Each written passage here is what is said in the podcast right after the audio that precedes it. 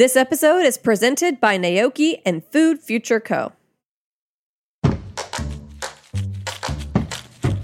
Welcome to Meat and Three, Heritage Radio Network's weekly food news roundup.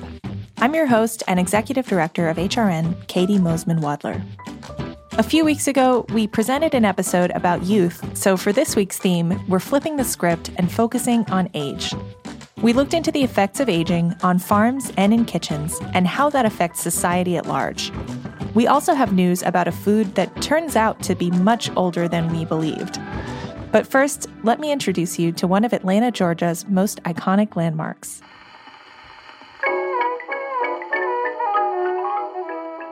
Yeah, wow. That, that's, you know, how do you articulate a legend? It's kind of hard to do.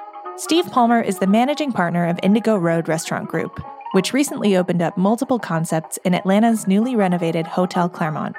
It's an historic locale thanks especially to the Clermont Lounge, known far and wide as Atlanta's oldest and best strip club. There are dancers that have been there 20 and 30 years. These ladies are full of spirit and personality, and uh, it is a very, very unique experience. While the Clermont Lounge dates back to 1965, its basement's pedigree goes back even further. In the 1950s, it was home to the Gypsy Room, which featured touring musical acts and exotic dancers. One of those dancers was Tiny Lou. Tiny Lou was a, a dancer, um, an Austrian dancer, who um, fled Europe in the 50s. And if you look through the archives, there's a poster of her in kind of a zebra uh, striped unitard. And it said, uh, See Tiny Lou's, the woman who famously refused to dance for Hitler. Steve and his team were so taken by Tiny Lou's story that they decided to name their new French brasserie in Hotel Clermont after her. I think it's also just sort of poignant and fitting for where we are right now. For you know that, that women are um, ever more present uh, in our society, demanding equal pay, the Me Too movement. I'm not trying to connect dots that aren't there, but she seemed like a strong woman who had morals and principles and and refused to um, you know curtail to what was going on in Europe at the time and and uh, it just I think it just kind of seemed to resonate with all of us. The restaurant's chef, Jeb Aldrich, took his enthusiasm for Tiny Lou a step further he got a tattoo on his arm before the restaurant had ever opened and before he'd ever cooked anything.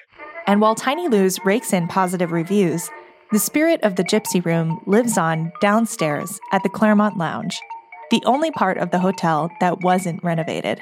We have a great relationship with them. Uh, Blondie, one of the dancers, was on the rooftop bar a couple Friday nights ago reading poetry. Um, we know their their business is is way up. Um, uh, you know, it's a great relationship for everybody involved, for sure. We have a, a lot of respect for those ladies, and, and they've been down there doing it a long, long time, and so it's it's really a great relationship. Next time you're in Atlanta, make sure you swing by Tiny Lou's, the Clermont Lounge, or both. Learn more about the newly reopened Hotel Clermont at hotelclermont.com.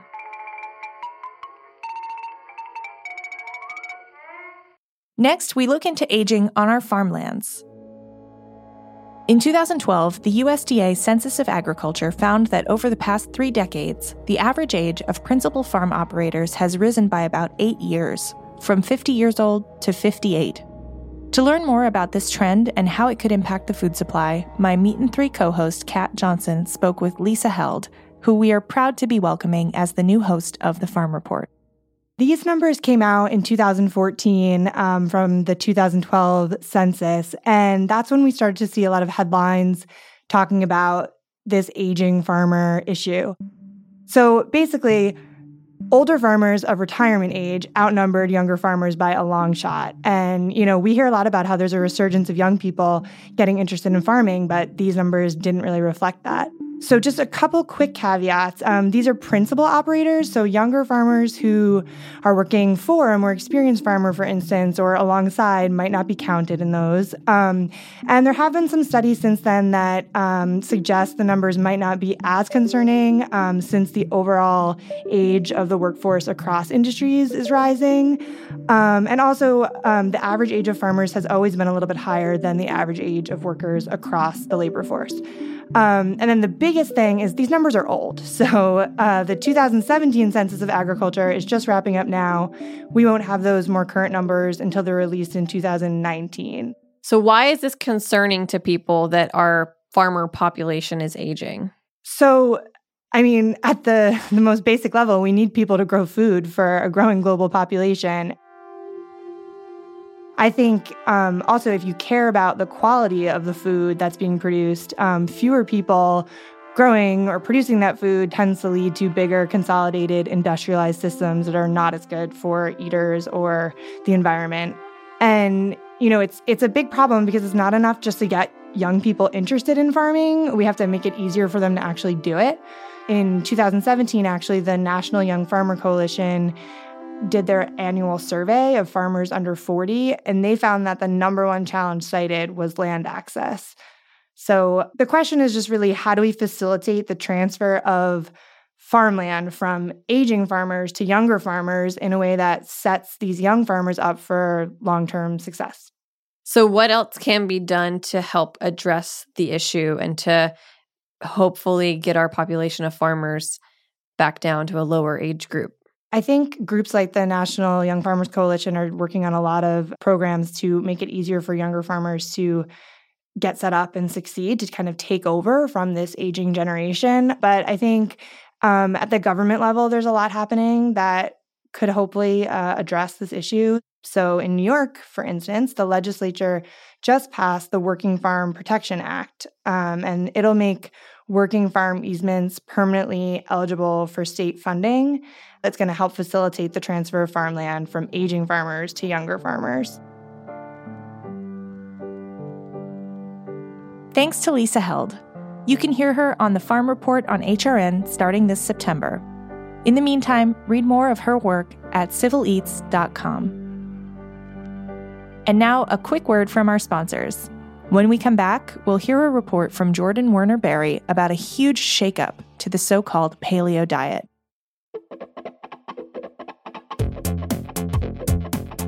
This episode is presented by Naoki, a Japanese restaurant located in the Chelsea neighborhood of New York City.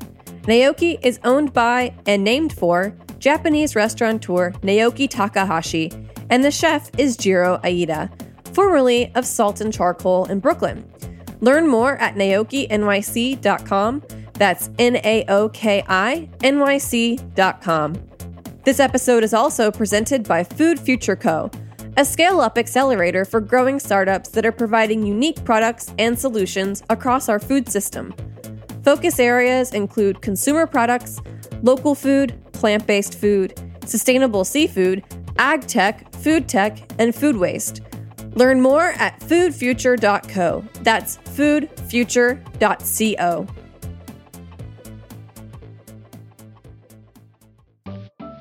Welcome back to Meat and Three.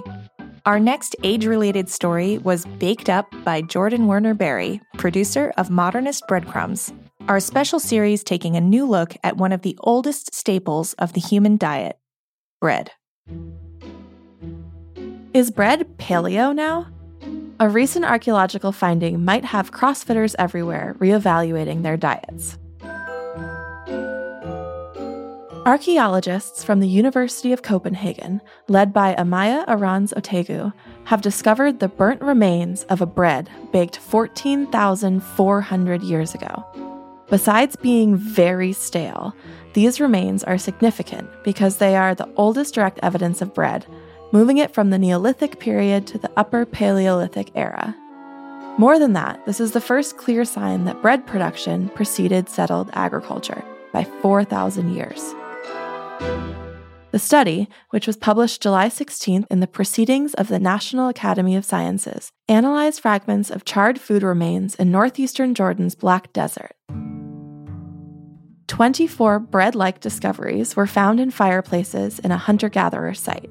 The remains were evaluated using a scanning electron microscope, which has a high enough resolution to study fine structures embedded within the charred materials. Archaeologists and breadheads everywhere are excited because this new method could be used to reanalyze older archaeological collections, meaning that we might find even earlier examples of bread production. So, what does 14,400 year old bread look like? Tobias Richter, co author of the study, noted that these were likely flatbreads, made from a fine flour of wild cereals and club rush tubers. The mixture of ingredients shows a sophistication that doesn't follow the normal berries and twigs narrative of hunter gatherer cuisine. The amount of effort it would have taken to make suggests that it was a celebratory food made to impress guests. And while they may have been a lot of work, flatbreads would have been easily transportable for hunter gatherers, and researchers see them as a logical bridge between nomadic and settled lifestyles. Nathan Myhrvold and Francisco Migoya, co authors of the James Beard Award winning 2,642 page Modernist Bread, and experts on our series Modernist Breadcrumbs, agree that the earliest breads were almost surely flatbreads. Fluffy yeast raised breads need ovens that contain heat, and these remains were found in open fireplaces. Ever the experimenters, the Modernist Bread team made a full approximation of the first bread although the bread they based it on was even older than the recent findings. In a 2009 discovery in Mozambique, University of Calgary archaeologists found 100,000 year old stone tools covered in ground sorghum residue. When the team whipped up their approximation, they poured a coarsely ground sorghum batter onto a flat surface, mimicking a heated rock. The result had an open hold texture, which looked a whole lot like modern Ethiopian flatbread injera. While the evidence of bread that far back is still incomplete, it certainly wouldn't surprise the modernist bread team if reevaluating old findings were to show that the first bread was fully cemented in the middle of the Stone Age. If that's true, bread could have been a driving force for the rise of agriculture rather than a product of it.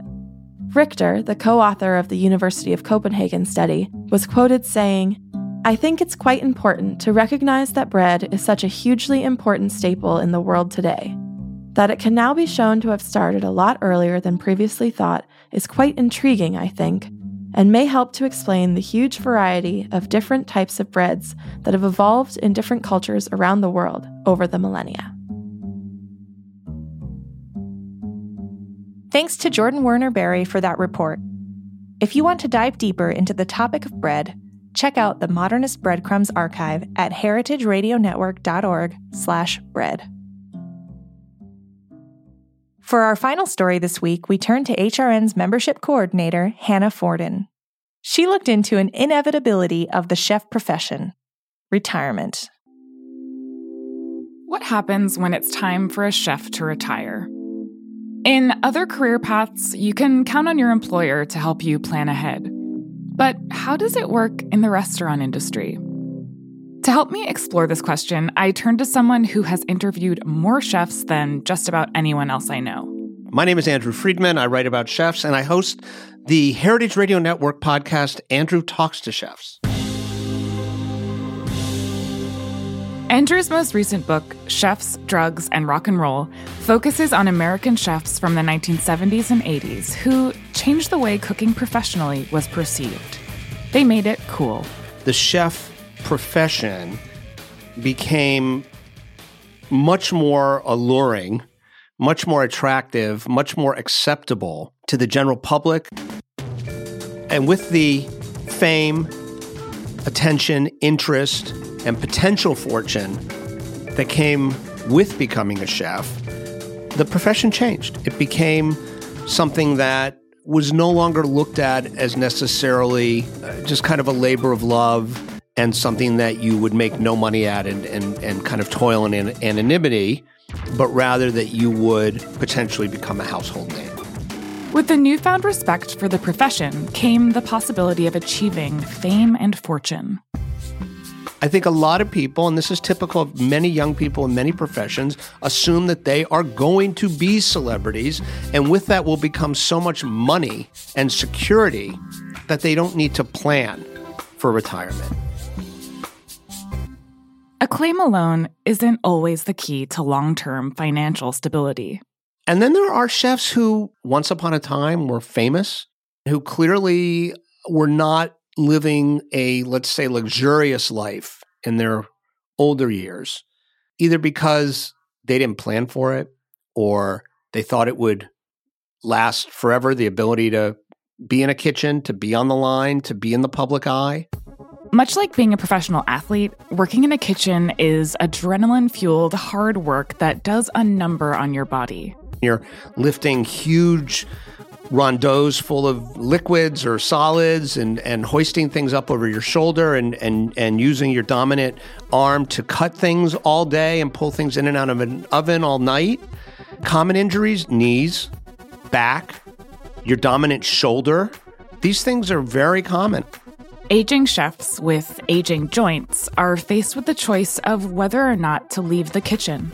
The question of planning for retirement or old age as a cook that it's almost one that doesn't exist bizarrely until it's too late. It, it's not something that is brought up in cooking schools, as far as I know, and the people I've spoken to. Standalone restaurants do not offer 401k plans or profit sharing plans. They don't.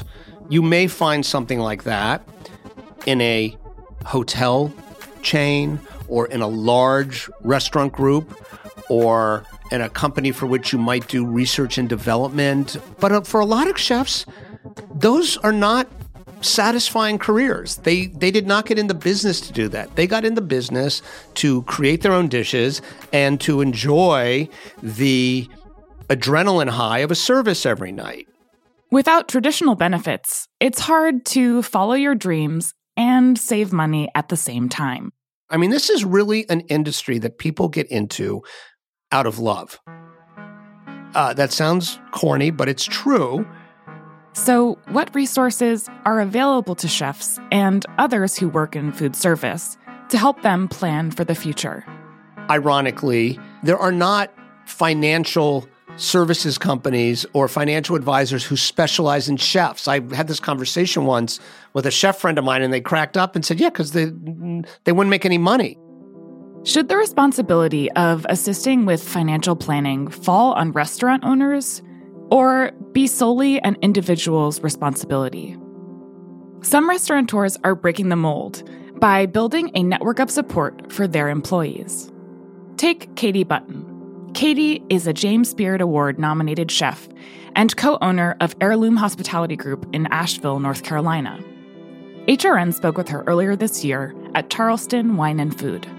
Everything that I do now is thinking about how I can create an environment and a restaurant that supports the people who work there and because I want them to work there longer. I want them to feel like they have a life and they can have a family and they can, you know, live a great life and um, feel comfortable, you know, in their financial situation. Heirloom Hospitality Group offers benefits like low cost health insurance, and free clinic visits to employees at their restaurants, Cúrate and Nightbell.